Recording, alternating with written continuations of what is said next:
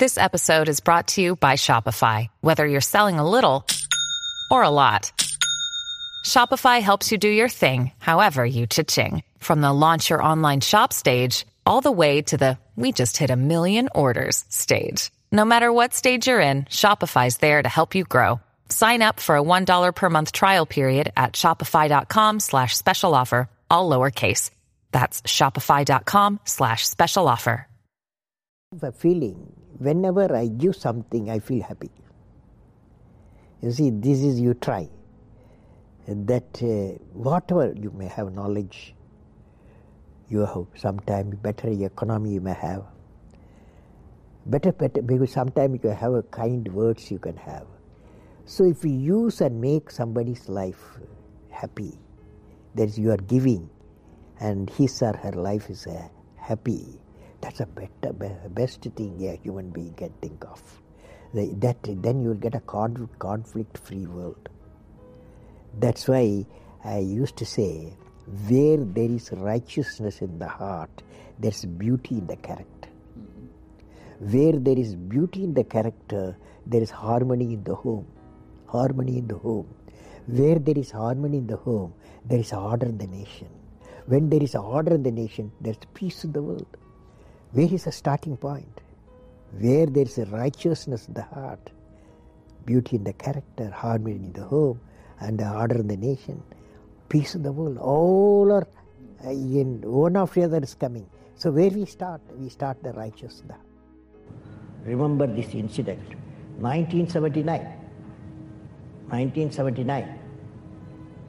SLV-3 satellite launch vehicle. I was the project director, mission director. My mission is to put the satellite in the orbit.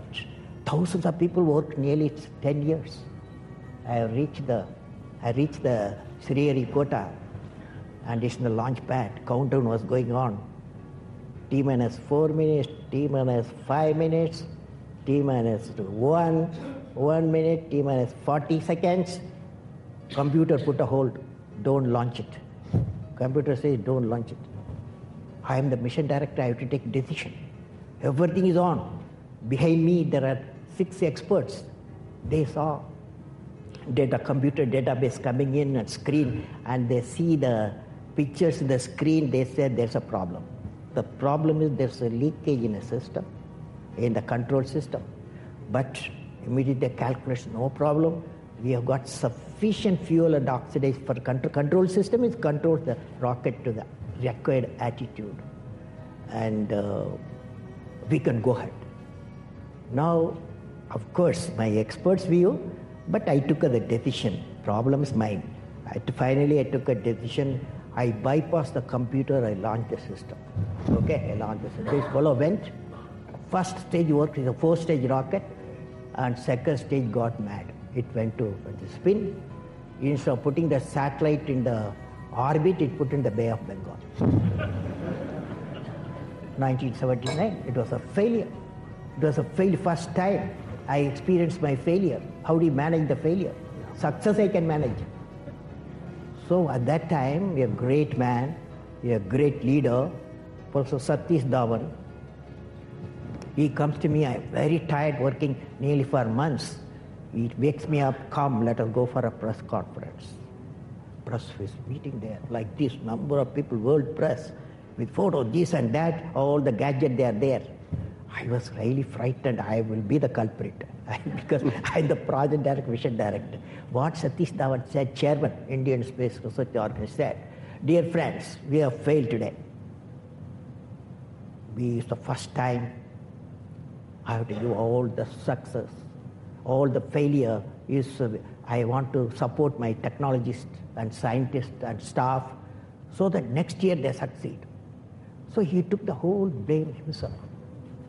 And uh, then media asked, you put uh, Bay of Bengal so many crores, you have put it. Like that, lot of criticism. He received the criticism. He assured them in a year we will succeed with our team. It's a very good team. Next year, here only interesting happened. Next year, July 18, 1980, when he succeeded, Professor Dhawan said, you go and conduct the press conference. Do you follow what this means? It means when the failure occurred, the leader took it up. When the success came, he gives to his team. How did you become so great? How did I become so great? That's a question. Well, which class you are studying? Fourth. What's your dream in life? I want to become a singer. If you're loving this episode, please leave a review and comments down below. Singer. Hindustani or Carnatic? Hindustani or Carnatic music? Any music? Yeah, music. Any music. Well, I don't know how big. I don't know. You know, these are relative terms. So I personally believe you must have a dream. Say, you must. Say, I must have a dream. I must have a dream. I must continuously acquire knowledge. Continuously acquire knowledge. I must continuously acquire knowledge, Hard work. Hard work hard work, and perseverance. and pursuance. One should not be af- uh, one not afraid of problems. Not afraid of problems. Then you will be successful. we should know how to handle the not only how to handle the success how to handle the failures particularly you are in the management environment it- i want the young people to understand how to manage the failure. Because any task you do you have to come across problem. Problem should not become the captain of the individual or the project chief. And uh, the project chief should become the captain of the problems and defeat the problem and succeed. And for a culture of excellence. The excellence not by accident. It is a process where an individual continuously strives to better oneself. The performance standards are set by themselves. They work on their dreams with focus and are prepared to take calculated risk and do not get deterred by failures as they move towards their dreams. Then they step up their dreams as they tend to reach the original targets. They strive to work to their potential. In the process, they increase their performance, thereby multiplying further their potential. This is an unending life cycle phenomena, culture of excellence. They are not in competition with anyone else but themselves. That is a culture of excellence. I'm sure each one of you will aspire to become a unique with culture of excellence. You've written books, you've served as president, you're an aerospace engineer, you've been a professor, but you say the title you like best is the title of teacher. Why is that?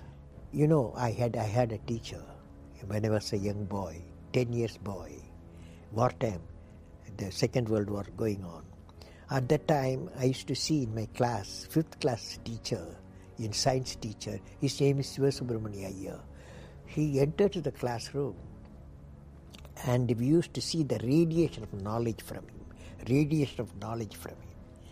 When he enters the classroom, my teacher, I see radiation of purity of life.